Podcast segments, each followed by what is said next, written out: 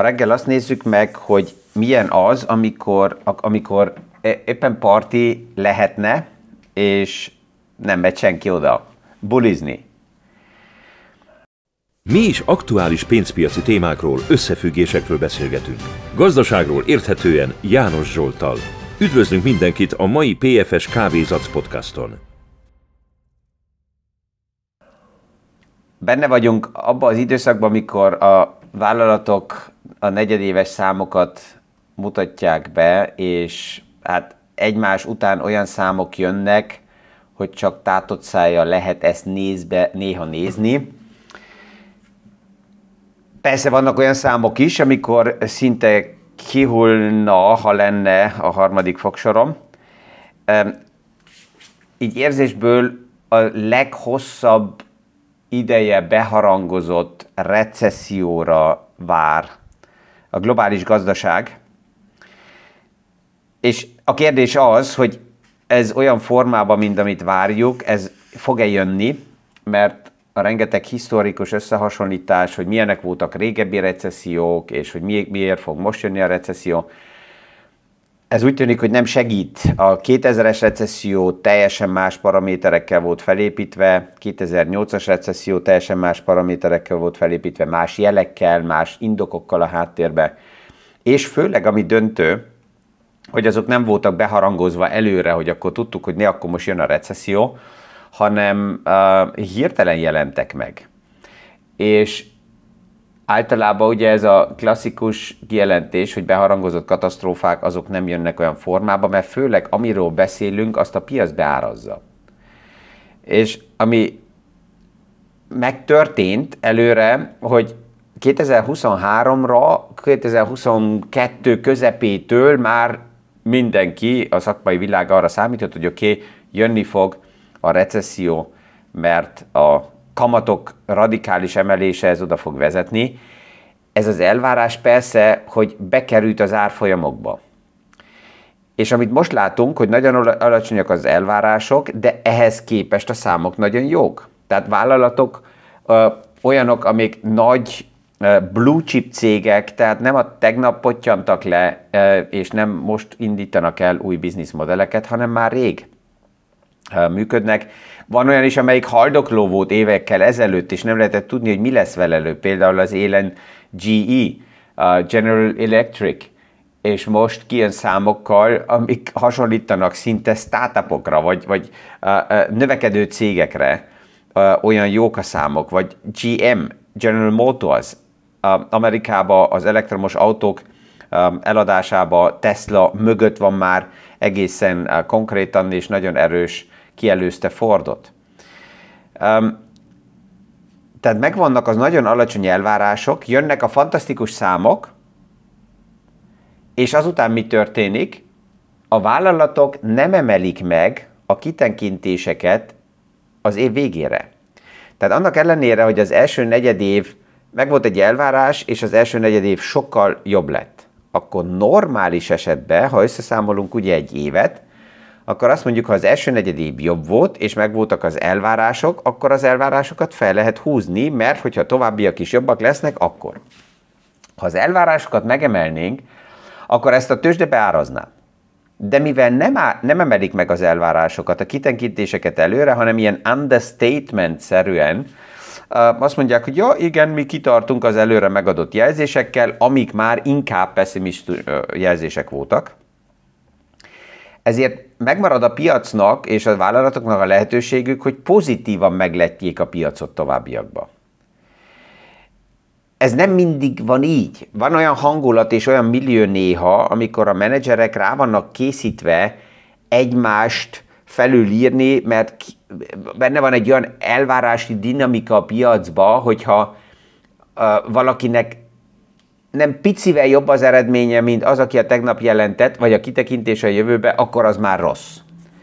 Most aktuálisan egy olyan helyzet van a piacban, egy olyan millió, hogy a menedzser megengedheti magának, hogy nem ad fantasztikus kitekintéseket, mert hát konszenzus van, és a piac elfogadja azt, hogy hát várunk a recesszióra, és mivel várunk a recesszióra, ezért nem kellenek bombasztikus számok. De mivel ez be van árazva, ezért a nyomás lefele nincs meg, de a piacnak felfele sincs meg ereje, mert, mert, mert nincs mit beárazzon. És ez az, ami idegileg ugye, készíti ki, mint a smirgli papír a nyitott sebbe az intézményi befektetőket is, de a, a privát befektetőket is, mert, mert szeretnének több aktivitást látni. De most pillanatnyilag ez a millió, hogy ilyen radaladat repülve, úgy tűnik, hogy nyugodtabban lehet a számokat kezelni. Ez nem fog mindig így lenni, ez biztos, hogy meg fog változni, mert ez, ez, ez mindig ugye a piacnak a pszichológiával összefüggésében van, de most aktuálisan ezt a piac megveszi, hogy de, fur, de fura az érzés. És vannak azért olyan események, innen podcastokban, politikai statementekre nem megyek bele, de van az, ami a tegnap megjelent, ami a globális gazdaságokat is érinteni fogja, ha ez így marad a kép, ahogy most van. Ugye Joe Biden bejelentette a tegnap, hogy akkor uh, ő még egyszer jelentkezni fog, mert a job is not done, tehát az a feladat, amit ő magának kitűzött, az még nincs befejezve, és ezért még egyszer akkor elnök szeretne lenni. Donald Trump is ezt már jelezte, de a háttérben egy más dolog történik. A Fox Newsról beszéltünk, hogy egy nagy büntetést kaptak fake news miatt, és a napokban kijött az a hír, hogy Tucker Carlson az egyik legnézettebb showmaster, főleg a Fox Newsnál az adásaival, ultrakonzervatív gondolatokat etett, kirúgták. És miért rúgták őt ki? Carlson egy ilyen adásba, egy ilyen monológszerűen a médiát nagyon erősen kritizálta, főleg a Fox News-t is kritizálta, az egész Covid média, a Covid témával összefüggésbe, és erre számíthatott, hogyha ezt a kritikát így nyilvánosságra hozza, akkor ki fogják őt rúgni. Ez meg is történt. És most abból indulok ki, és lehet, hogy ez egy ilyen fantázia, la la land gondolkozás, de hogy ő az intelligencia oldaláról, ezt, ezt lehet, hogy akár tervezte is, és nem fog most otthon maradni, és pufogni, és, és unatkozni, hanem még az is megtörténhet, hogy Trump vagy DeSantis oldalán beszáll ő a választásokba, és, és ez, ez sajnos, azt kell mondani, hogy ez befolyásolni fogja, a főleg a média jelenléte miatt á, a hangnemet is, és azt látjuk, hogy normális esetben egy adósági plafon egy amerikai gazdaságnak nem lenne nagy téma. Az elmúlt évtizedekben ez a háttérbe zajlott, és nem is tudtunk nagyon részt erről. Az elmúlt években kezdett ez színpadra kerülni, mert a politikai erők ezt zsarolásként kezdik, kezdik felhasználni. És ugye ezt már a tegnap is megbeszéltük, hogy a republikánusok nyitottak arra, hogy az adóssági problémát, az adóssági plafon témát eszkalálják, politikai puskaporra is felhasználják, és ennek megvan egy veszélye, ami persze, hogy a gazdasági stabilitást is tudja érinteni, mert az elmúlt napokban már azt láttuk, hogy mióta kijelentették egy pár republikánus, hogy oké, okay, ezt a témát ők akár shutdown irányába viszik tovább, a fizetőképtelenséget is ki uh, tudják provokálni az amerikai állam oldaláról. Ez azt jelenti, hogy akkor emelkednek a csőd elleni biztosításoknak az ára, és ezek mind a rakéták már elindultak felfele, ilyen számokat hasonlóan láttunk az elmúlt hetekben a Credit Suisse-szel, vagy egy Silicon Valley Bankkel, vagy egy First Republic-kal kapcsolatosan, csak ez most az a különbség, hogy ezeket a biztosításokat mind rakéta mennek fel az árak, az amerikai állammal szembe látjuk, és a dollárral szembe. Na most, hogyha ezek felmennek, akkor azt jelenti, hogy a kockázati felárak mennek felfele, ami emeli a kamatot. Ha a kamatok emelkednek felfele, akkor azt láttuk, hogy ez nem tesz jót a közepes regionális bankoknak. Tehát a téma megmaradt tovább is, és ezt um, sajnos csak látásra tudunk vezetni, figyelni, hogy, hogy ez hogy alakul, hogy, hogy, hogy alakul ki a wording, mit csinál a hírekből a tőkepiac, mert tovább is egy fő témája a, a pénzügyi rendszerünknek az, az a bizalom. És ezt a banki földrengésnél most láttuk, hogy ha bizalom oda van, akkor a befektetőknek a tökéje oda van. És hogyha a befektetők, vagy a, a nem befektetők, hanem a normális ügyfelek, mert ők nem befektetnek, hanem csak parkolják a likviditást a bankokba, de pont ez a parkol béta pénz a bankoknak a legolcsóbb finanszírozási lehetőséget úgy adja a bizniszmodellükbe, és uh, hol volt? A tegnap, tegnap előtt tovább is kijöttek a számok a First Republic uh, bank oldaláról, negyven, mennyi? negyvenhét százalékba vonták ki, a negyven százalékba vonták ki a befektetők a, a likvid tartalékot a First Republic bankból, hogyha beleszámoljuk a harminc milliárd dollár támogatást, amit a bank kapott ugye a többi banktól. Ha ezt kivesszük, akkor hatvanöt százalékkal omlott össze a First Republic-ba tartott ö, ö, befektetések ö, összege, és akkor is, hogyha most radikálisan leépítenek, és huszonöt százalékát az alkalmazottnak elbocsátják, az nem fog segíteni nagy valószínűséggel a banknak, hogy túlélje az egészet, tehát itt valamilyen formában arra számíthatunk, hogy a bank szét lesz szedve, és darabokba valahol beolvad más mérlegekbe, mert egy csődöt itt nem fog megengedni a politika vagy a központi bank, amellett, amit eddig ugye mindent megtettek. És um,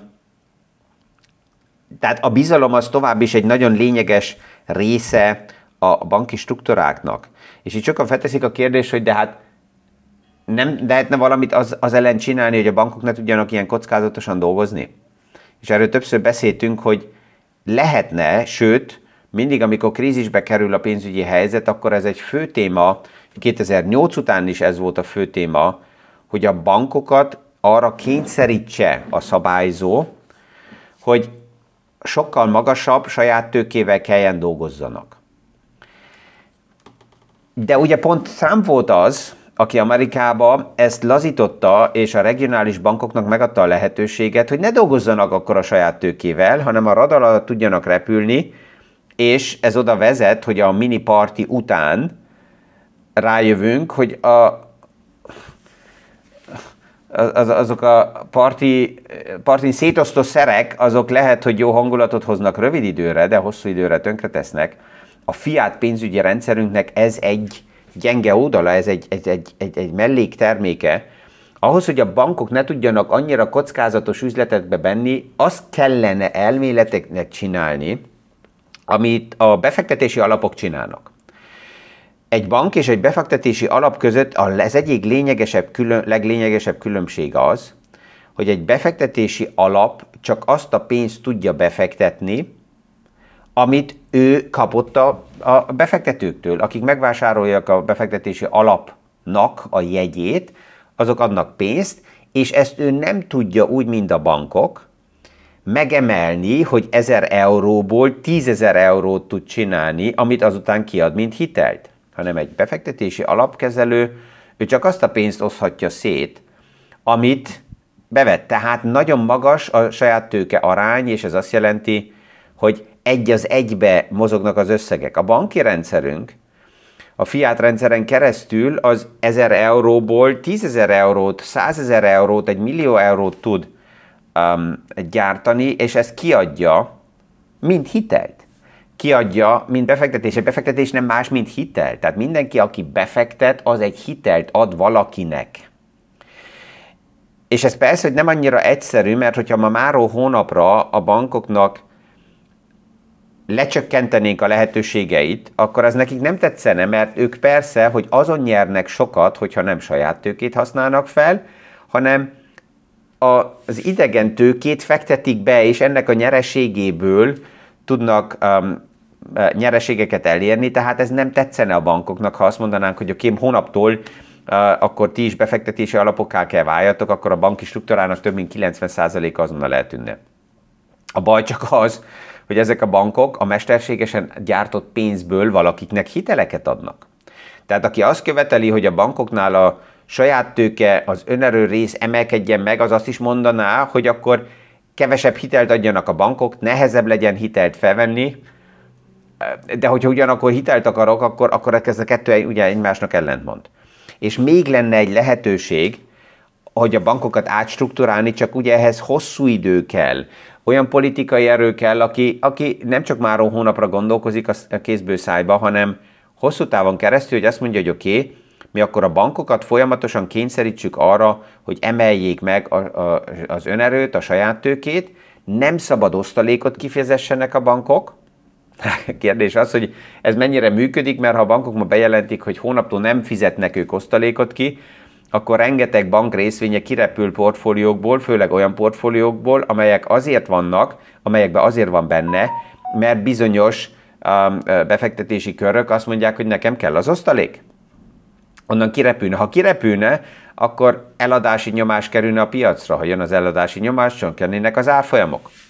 Tehát ez lenne egy megoldás, de nehéz. A második, hogy a bankoknak meg kellene tiltani, hogy visszavásároljanak a nyereségből saját részvényeket. De ha nem vásárolják vissza a saját részvényeket, akkor nem tudják ápolni az árfolyamokat, hogyha az árfolyamokat nem tudják stabilizálni, akkor megint kirepülnek bizonyos befektetési kategóriákból, ha onnan kirepülnek, növekszik az eladási nyomás. Tehát sajnos azt látjuk, és ezzel vissza a politikai la la land álmodozáshoz, hogyha főleg Amerikában a republikánusok kerülnek előtérbe, akkor nagy a veszély tovább is, hogy ők azért, hogy akkor rövid időre bulizzunk, az ők érdekcsoportjaikat azzal etetik, hogy akkor a szabályzást csökkenteni, olcsó likviditást önteni a piacba, ami rövid időre ö, ö, parti hangulatot tud hozni, de hosszú távra nézve ez veszélyes. És ezért tovább, tovább ezt kell figyelni, hogy a központi bankok hogy kommunikálnak az aktuális kialakult helyzetekkel. Jövő héten május harmadikán lesz ugye a következő Fed gyűlés. Ott pillanatnyilag beárazza a piac azt, hogy az aktuális helyzetben nulla egész huszonöt százalékos kamatemelés lesz, és ami fontosabb, hogy a wording, a kifejezések, mit, mit, mit mond J. Powell, mit mond azután Christine Lagarde, mert annak, amik ők mondanak, annak a hatása, pszichológia oldalról is nagyon fontos, ők nem tudnak kiállni és azt mondani, hogy puh, mi beláttuk, hogy nem tudunk semmit tenni, és hogy az infláció most emelkedik, vagy csökken, az teljesen független tőlünk, mert ahhoz, hogy a központi bankok az inflációt vissza tudják fogni, ahhoz a kamatot olyan szintre kellene emeljék, hogy a reálhozam, az infláció levonása utának a kamatból, az legyen pozitív. És na ja, ez nagyon meredek elvárás lenne, mert akkor a kamatokat még tovább kellene radikálisan emelni, de hát ott látjuk, hogy ugye a magasabb kamatokat nem bírja ki a pénzügyi rendszerünk. És ez a fő kérdés, hogy hogy kezelik ezt a helyzetet wording oldalról is, hogy megtenni mindent, ami szükséges, hogy az infláció valójában csökkenjen, az emberek azt az érzést, tovább megtartsák azt a bizalmat, hogy a központi bankok tudják az eseményeket a, a, a korlátokba tartani, és ne tegyék tönkre a pénzügyi rendszerünket. Tegnap egy érdekes kérdés még jött, hogy ebből, tehát hogy tudunk kijönni az egész témából, és hát van egy verzió, hogy hát az infláció csökken anélkül, hogy ö, ö, olyan okok miatt, amit nem a központi bankok okoztak, és akkor ez megadná lehetőséget nekik nagyon hamar kamatokat újra visszavenni és csökkenteni. Aktuálisan a paraméterek sajnos nem ezt mutatják. A másik verzió az, hogy az infláció marad, azért jött, hogy maradjon. Van egy pszichológiai határ, ezt Mario Draghi többször kimondta, hogy az emberek hozzászoktak ahhoz, hogy van egy, egy um, ilyen átlag, kikalkulálható két-három százalékos infláció, ez egészséges infláció ahhoz, hogy stabil legyen a rendszer, uh, ne legyen um, spirál formába az infláció felhajtása, a megtakarítás megfelelő arányban legyen, a munkabérek emelkedési elvárása nyugodt ö, ö, szinteken legyen, ne legyen túlhúzott, a fogyasztás megfelelő szinten legyen, tehát ez olyan körülbelül két-három százaléknál van a dollárba, az euróba, és ezért tovább is ez a cél marad, hogy ide valahogy visszakerüljön. Aztán, hogy kisebb paraféri, perifériába dolgozó kisebb devizáknak, hogy más inflációértékek vannak, az egyedi probléma ilyen krízis helyzetben Egyelőre azt lehet látni, hogy fontos, hogy a fő deviza és gazdasági csoportok azok tudjanak stabilan maradni, mert akörül tud az egész gazdasági körforgás stabilan tovább is felépülni. Ja, ezzel az érdekes parti elemzéssel ma is elbúcsúzok, ma lesz pluszban még a Divány beszélgetés felvétele is itt Budapesten, és holnap reggel újra a stúdióból jelentkezem. Kellemes napot mindenkinek, és viszonthallásra a következő pé ef es K-vizats podcastig.